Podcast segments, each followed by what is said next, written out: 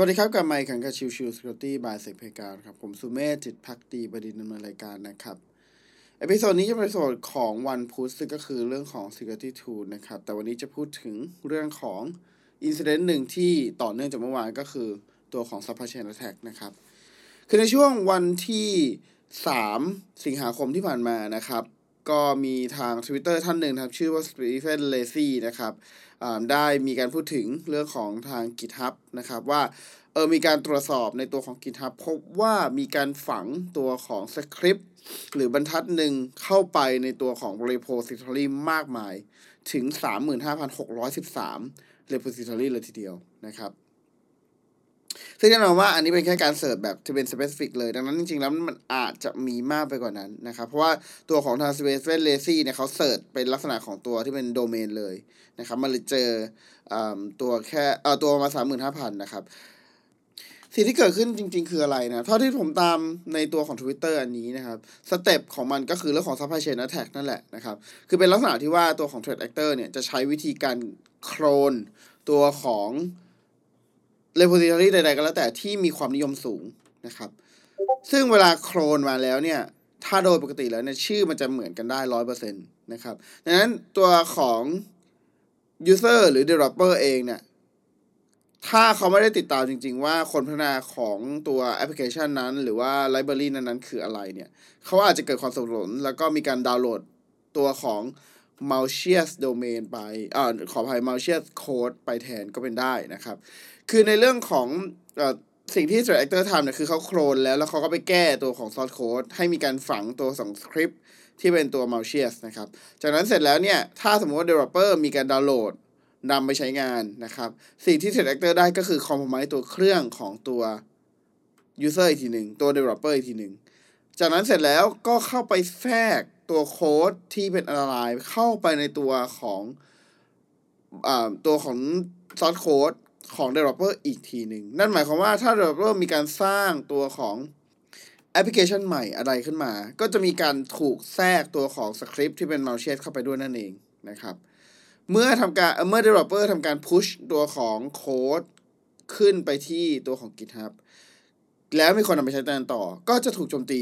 เรื่อยไปเรื่อยๆนั่นเองนะครับเรียกว่าเป็น massive supply chain attack เลยก็ว่าได้นะครับอันนี้เป็นส่วนหนึ่งที่เราเห็นถึงความชัดเจนเรื่องของการโจมตีลักษณะของ supply chain attack มากขึ้นนะครับ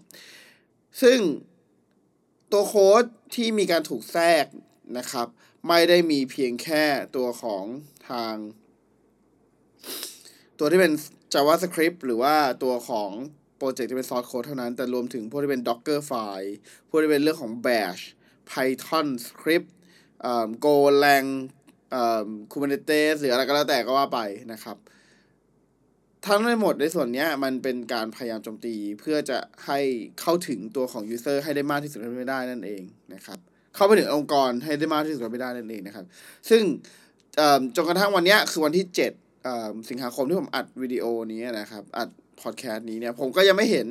มีข้อมูลอะไรเพิ่มเติมว่าสุดท้ายแล้วใครเป็นคนทำกันแน่แต่ว่าโดเมนเนี่ยมันจะเป็นตัวของmygino.ru นะครับซึ่งอันนี้เป็นตัวของโดเมนที่ถูกใช้โฮสติ้งตัวของ mywifi นะครับซึ่งแต่ว่ามันคือเซิร์ฟเวอร์มันเป็น RU หมายถึงว่าเราเป็นรัสเซียก็จริงแต่ไม่ได้หมายความว่ามันจะเป็นตัวของThreat Actor รัสเซียครับอาจจะเป็นที่อื่นใดๆก็ได้นะครับเราใช้ตัวของเครื่องนี้เป็นเครื่องโฮสต์ในการแพร่กระจายที่ก็เป็นได้เช่นเดียวกันนะครับดังนั้นอาจจะต้องรอดูต่อไปว่าสุดท้ายแล้วจริงๆเนี่ยใครเป็นคนผู้อยู่เบื้องหลังเรื่องนี้นะครับก่อนจากกันไปครับก็ด้วยอินซิเดนต์นี้เนี่ยเราจะเห็นชัดเจนเรื่องของการเกิดการแพร่กระจายผ่านตัวของการดาวน์โหลดตัวที่เป็น Public Repository มานะครับดังนั้นเนี่ย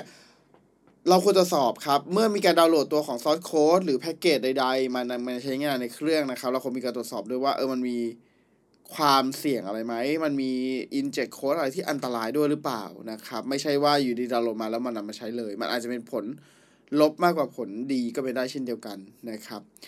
อีกส่วนหนึ่งเลยคืออาจจะมีการปรับในเรื่องของการใช้ repo ซึ่งหมายถึงว่าเป็นภายในองค์กรเองนะครับอาจจะมีการปรับว่าถ้าสมมติว่าจะมีการตัวใช้สคริปต์ใดๆก็แล้วแต่เนี่ยขอให้เป็นการกลั่นกรองจากทีม security ก่อนหรือเป็น